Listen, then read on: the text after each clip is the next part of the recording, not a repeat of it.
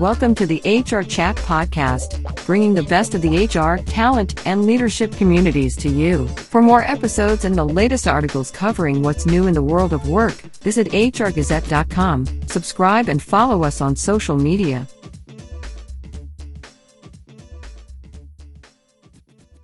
Welcome to another episode of the HR Chat Show. Employees want their leaders to share the purpose of their work. They want to engage with their hearts and their minds in work that resonates.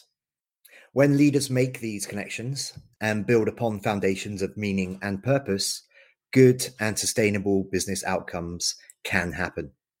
In this HR chat episode, we're going to consider some impactful ways to achieve such outcomes.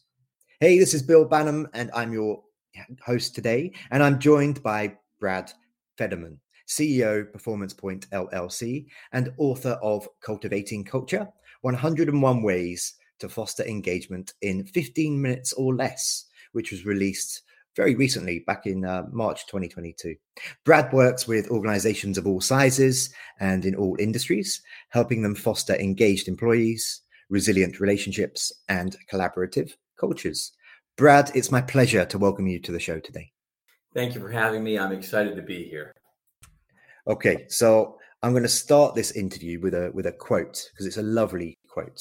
Thank you. Okay, so I'm, I'm, gonna I'm gonna preface asking you to to introduce yourself to our listeners beyond my introduction sure. there by by reading out this quote from Ed McGee, who's the EVP operations at Fender Music Corporation and co-president of Fender Play Foundation. Uh, he writes the following in the foreword of your new book, which we'll be focusing on today. I would learn from many more years of working with Brad. Not only is he a practiced people whisperer, what a term, uh, but he's also one of those unique individuals so grounded in people and culture that my learning in this space was beginning all over again. Wow, what a what a quote! What what a lovely thing to say. Uh, why don't you follow that up by introducing yourself to our listeners today, Brad? I'm not sure how I follow that up. I was so touched when he wrote that. Uh, it was amazing. I'm I'm Brad Federman. I'm the CEO of Performance Point, and and here's kind of our philosophy. We feel companies focus on the wrong P's.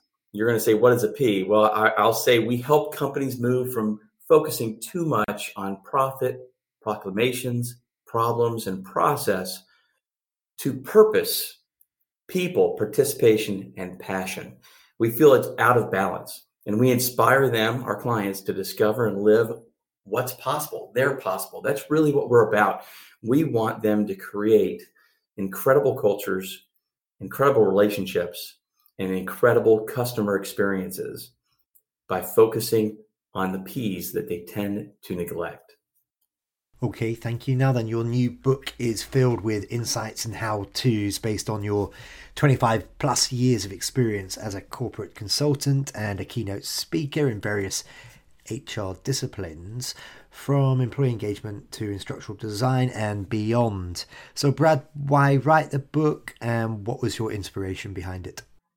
Well, the inspiration was the success we had with companies we worked with because a lot of what's in that book is based on the work we did with organizations to help them improve safety, engagement, quality, customer service, and more using tools like what's in this book. I mean, we have well over 500 in our arsenal and we chose 101 for this book. It's sort of a primer, if you will. Um, and and and so we really wanted to to use what worked. That's the first reason. The second reason really is because we wrote it for managers who are just too busy to make these things happen without support. You know, we we put so much weight on the manager and we forget that they're human beings and they're employees too. We really need to support them. So this became a playbook for managers and, and it contains what we call culture workouts. Each activity is a culture workout. And with this book, they have the ability to drive the culture the organization wants but can't seem to achieve. And the last reason we wrote the book is because we believe culture is a living, breathing thing. And when we've seen it woven into the fabric of an organization, into the way we work, um, it it creates significant change and a productive environment. And so, providing short bursts of culture building allows managers and team leaders to do just that, weave it into their work life with their employees. That's why, we, why I wrote the book. Now, now, let's explore some of the lessons from your book, then, Brad, uh, with the belief that we are what we talk about. You offer 100 and more ways to engage your team in conversations that matter. That the hope is to make meetings about more than tasks, deadlines, and problems, and instead utilize cultivating cultures, pre meeting notes, and activities to grow deeper understanding of the work that folks are doing and why. Activities are divided into eight key focus areas, I understand. I'd, I'd love for you now to take some time and talk about each. And uh, I've got a little question associated with, with each of those areas. So let's start with sure. leadership. Talk to us a bit about that. And as part of your answer there, what what does it mean to you to be a successful leader? Wow. So to be a successful leader, to me, this is my definition. Excuse me. It's the ability to guide, motivate, and influence others over a sustained period of time in different types of environments and conditions. What do I mean by that? I mean, you have the resilience and emotional intelligence that allows you to replicate productive leadership, regardless of people are opportunistic leaders. They have a tendency to be successful in one company or in one circumstance, and then they have a hard time recreating that. And the truth is that the more we focus on, on the human side of things and we have strong emotional intelligence and resilience, the more often we can actually help our employees. We can truly be servant leaders because we we are focusing on them and their needs. And we can recreate that regardless of the environment that we're in. I think that's the powerful piece of it. The second piece I would say is that in the case of culture, we are a role model, a translator of the culture, and a consensus builder of norms. Okay, thank you very much. The the next focused area that I'd, I'd like to chat to you about is uh, communication. So tell us a bit about that, and uh, within that answer, maybe you could also answer well, why is communicating with purpose the best way to foster employee engagement and organizational growth? Well, you know, communication is the way everything gets done. We we are not able to pull anything off unless we are able to collaborate, which means we're communicating. And every message has three main components the content of the message, which is something that most of us get, right? We, we pay attention to the content. One of the two things that we don't necessarily pay attention to are the emotion wrapped around that content, because because sometimes there are subtle cues of, the, of concerns, excitement, etc., around what someone is sharing with you, and then the implications of that message right? Unless somebody says, if we don't get this done by this date, we will fail, we might not pick up on the implication that the message has, right? That they're sharing. And so we really need to focus on those three components. You know, messaging is in communication is basically sharing not only information, it's sharing the story, and every story has purpose. And so we view every communication as being purposeful and if we handle it that way, we create more purpose in the workplace and more meaning for our employees in the per- in the workplace. We, we forget the why, and sharing the why and really understanding that makes a huge difference in everyone's lives. So when we talk about communicating with purpose, we want to create purpose, meaning in every employee's life. They, they should understand why they're there, what they're doing, why it's important, how they're impacting each other, the, lar- the larger, broader community, their customers. And so many companies neglect that. And the closer you are, the more proximate proximity you have to the impact that you have, the more meaning you have in your work. And, and one of the ways that you have to do that is through communication because sometimes people are far removed from the end result. They're far removed sometimes from the customer, even though they have an impact in that relationship. We need to find a way to draw those connections. Okay, I'm loving this. Uh, next up is talent development. How, and as part of uh, telling us about this particular area, how can leaders develop the talent that they already have and attract more? And uh, you know, never has this been more important, more pressing than during the Great Resignation. Sure. You know, the first thing I'm going to say is you have to commit. No more lip service. I, I mean it. I, I think it's amazing to me how many companies say we we believe in developing our people. And then when you look at what's going on, you take a close look, you talk to employees. They say, well, yes, they say I can take training, but I can never take the time off. I can never actually go. Every time I get close, they cancel my my training and they make me come back and do this or that. Um, you have so many reasons why people are not getting developed, grown, trained. But the biggest one is a lack of real commitment. Now, let me explain why I think this is so important. If you're graduating from school today, college today, you're going to work for a probably about 50 years. Okay. It, that number they say will grow to 60 years. Okay. Because our lifespan is, has, has increased and people are working longer. Now, if you think about that, that means you have to be you have to bring income in for 50 to 60 years. You have to be relevant for 50 to 60 years. I'm just going to say this right now. Career development is the next hot commodity. It is the difference between having less turnover and more turnover. It is the difference by, between keeping people longer or shorter. Companies need to figure it out because if you're not making me faster, better, and stronger today than I was yesterday, I'm going to go somewhere where they will. And the reason that's the case is because they've seen other people who've been told they're doing great jobs. I just talked to somebody the other day. Three weeks before they were laid off and let go, they were given an exemplary um, performance evaluation. They were given the best performance evaluation they, they could get. And then three weeks later, they were let go. People know that they can go stale and then get let go anytime. And people want to be fresh. They want to be relevant. They want to be marketable and they want to be able to increase their personal income over time. And the only way they can do that is through training and development. And if a company's not willing to commit, then they've lost the war before it began. Why is generating inclusivity good for your people and good for your business? And maybe you can share three easy ways to build it. I will tell you this I think inclusion is incredibly important. You know, if you look at the civility or incivility happening in many societies today, um, people are having a difficult time getting along. Organizations are one of the last vestiges of bringing people with diverse backgrounds and experiences together to solve problems. And generally speaking, that creates really good results and a lot of innovation. Study after study shows that if you can bring people together who think differently, who are different, they create really good things. So I, I think it's great for your business. The challenge is um, building it right. There have been too many DEI efforts that have become what I would call IEDs, in improvised explosive devices. You know, it's it's just blown up for organizations.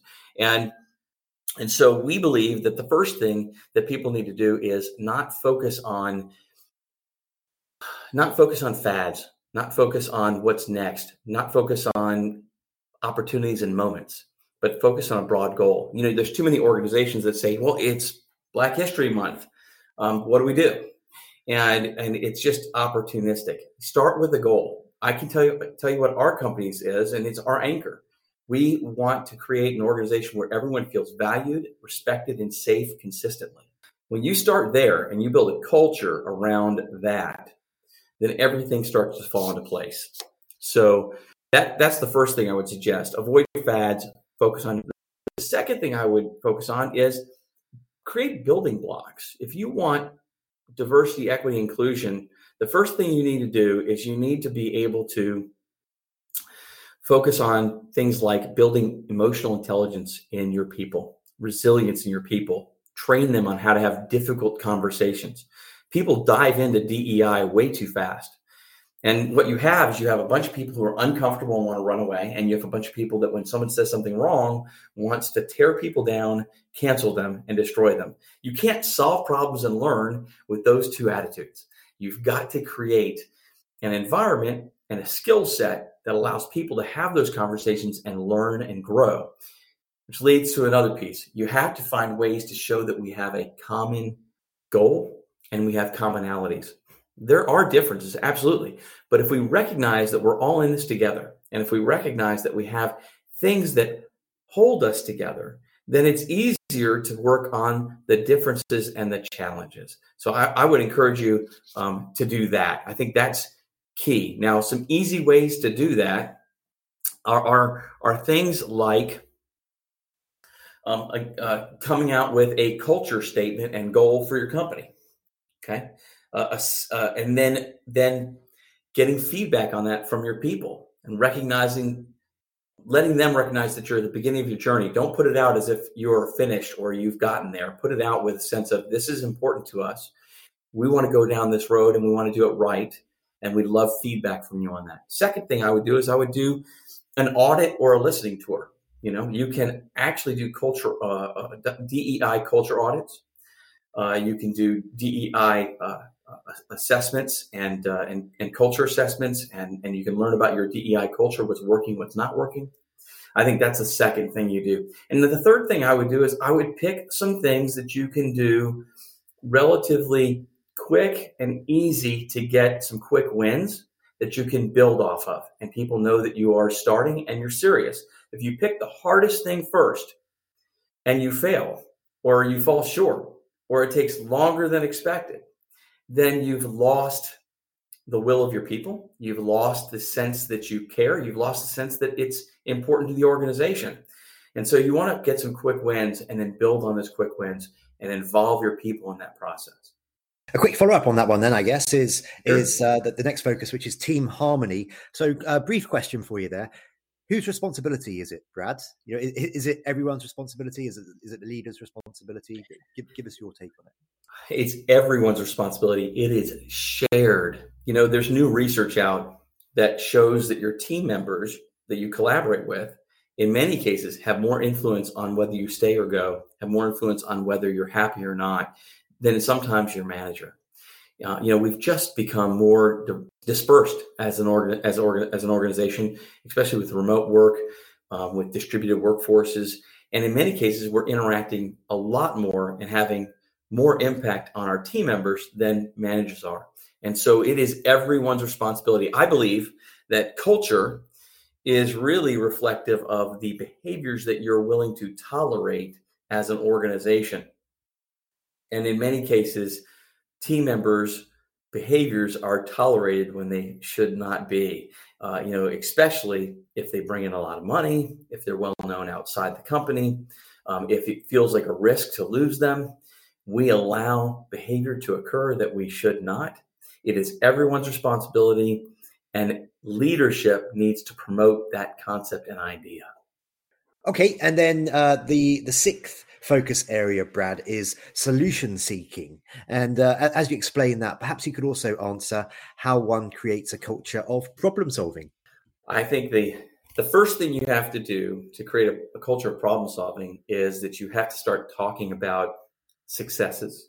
You have to start recognizing and celebrating successes as much as you talk about the issues, the problems, the deadlines.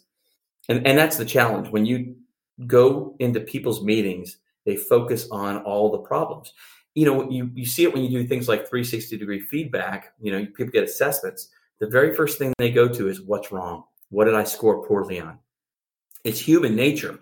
And so I, I, the first thing we have to do is we have to change that script. And, and, and I would say that's the very first thing. The second thing is we've got to look at leaders as role models.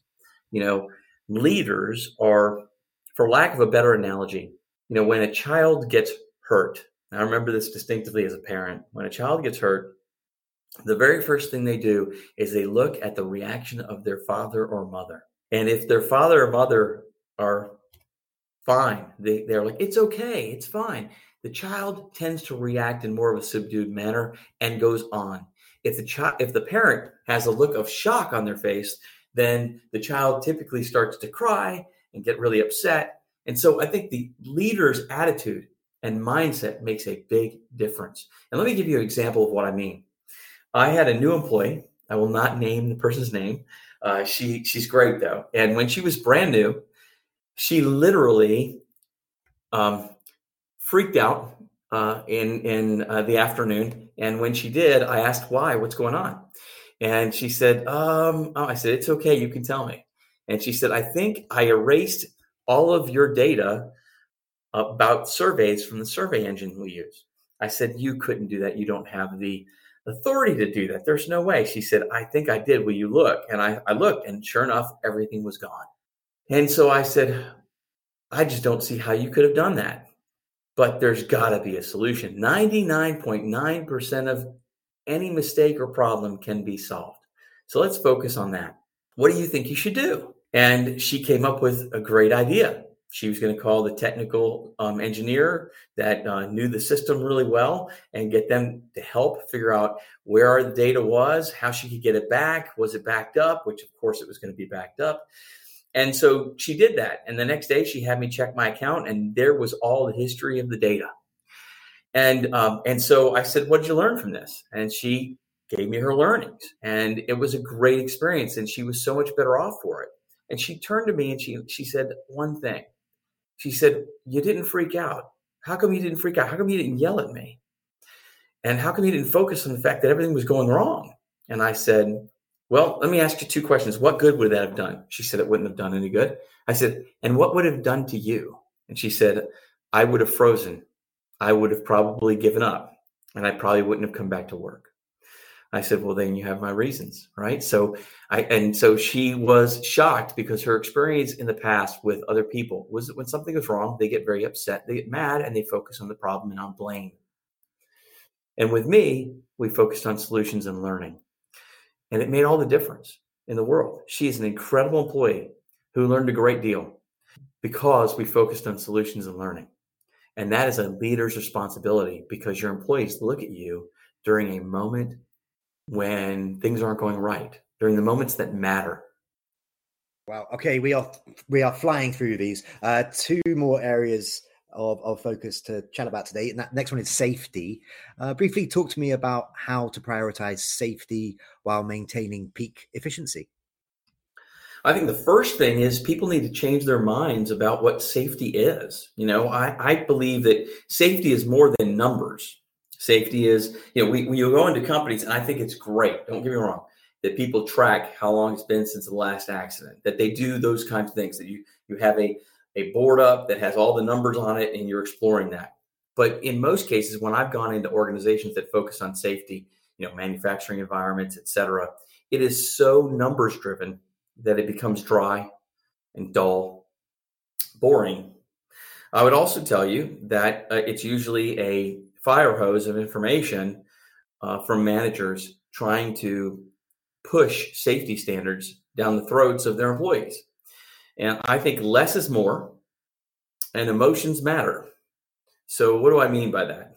I, I, mean that I would tell you that when you meet with your people and you're talking about safety, you should do one topic at a time and really dive into it. It doesn't take long, might take 10, 15 minutes, but it's worth it. And the second thing is I'd add emotion to it. I'll give you an example. I went to one organization and I asked them if I could lead their um, culture workout or huddle or stand up, whatever you want to call it, um, for them that day on safety. And I gave them a, a different experience. So I got up and I asked them to play with me a little bit here. I asked them to close their eyes and imagine someone they work with day and day in, day out someone they've become friends with, they've connected with. Imagine one of those people getting hurt. Imagine they've lost a finger, a hand, or maybe worse. And then I asked them how they felt.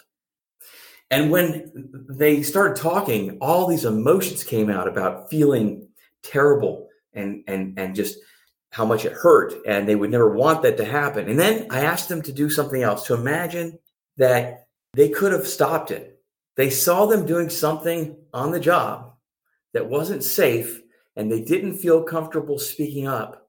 Now, how did they feel? And we start talking about guilt and, and how you, you just can't let that happen. And, and looking at it that way completely changes perspective. And then, then I said, now imagine that you're, you're the one that has to call their home and tell their mother, their father, their spouse, they're not coming home today you actually have you had grown men tearing up and then the call to action was what are you going to do differently today to make sure that your team member is safe and they came up with really great ideas but they weren't just great ideas they were commitments If you're going to create a culture, culture at its core is about who we are. And who we are is much more than numbers. The numbers happen because of who we are. And we have to tap into that when we build culture, safety, and other topics. But that's what I mean by focusing on safety. You can have peak efficiency and you can still care about safety. They go hand in hand. And uh, finally, serving your customers. Let's talk about serving your customers, Brad. What, what is one lesson that we can take from client relationship management that, that can be transferred and employed by HR leaders today to help improve internal cultures? I think what's important is the concept that most companies look at their clients or their customers as number one. They bend over backwards to fix problems, to make the experience positive. And the problem with that is the people that do that are their employees. And so we should be bending over backwards to make the employee experience a positive one. We should be bending over backwards to give them the tools and the empowerment and the ability to make the customer experience number one. You know, the reality is, you know, and I think it was Branson that said this the most important person wasn't your customer, it was your employees. And I agree with him. Employees can't make your customer experience positive if theirs is not. Employees can make a customer experience incredible if their experience is incredible. And so you've got to tie those two things together. I think that's the lesson about serving customers that HR folks can take internally. I'm, I'm, sad to say that we are coming towards the end. Before we do wrap up, how can our listeners learn more about you, whether that's through LinkedIn, maybe you want to share your Twitter or email? Uh, how can they learn more about Performance Point LLC? Get a copy of your new book, plus um, you know, you, have authored several texts over the years. Uh, maybe they can learn more about some of your other books too. Sure, sure. So, you know, first of all, you can get the book anywhere. It's everywhere. It's at Amazon, Barnes and Noble, Target, Walmart, Books a Million. Any bookseller has it, so you can get it anywhere. Uh, second, uh, some of the other books are, are, books like Employee Engagement, Roadmap to Creating Profits, Optimizing Performance, Increasing Loyalty, 101 Ways to Enhance Your Career, and then a book called Jumpstart. So I've written a few, um, and uh, and this one is uh, I'm very proud of this this one that we have today that we're talking about. Uh, you can learn about me, about the organization at performancepointllc.com. Uh, we are also, Performance Point is also on LinkedIn, Twitter, Instagram, uh, Facebook, and so am I. I'm on every single one of those. I would love to hear from you. Uh, I believe that social media is a social experience. So if you have a question, a comment, uh, anything, reach out to me, follow me, try and connect with me. I'm happy to do that I, I, would love to hear from you and, uh, and, and look forward to it very much. Thank you. Wonderful. And that just leaves me to say for today, Brad Federman, thank you very much for being my guest on this episode of the HR Chat Show. Thank you. And listeners, as always, until next time, happy working. Thanks for listening to this episode of the HR Chat Podcast. There are hundreds of conversations with business experts available for free on the HR Gazette website, Apple, Spotify, and all the main platforms. And remember to like, subscribe, and follow us on social media.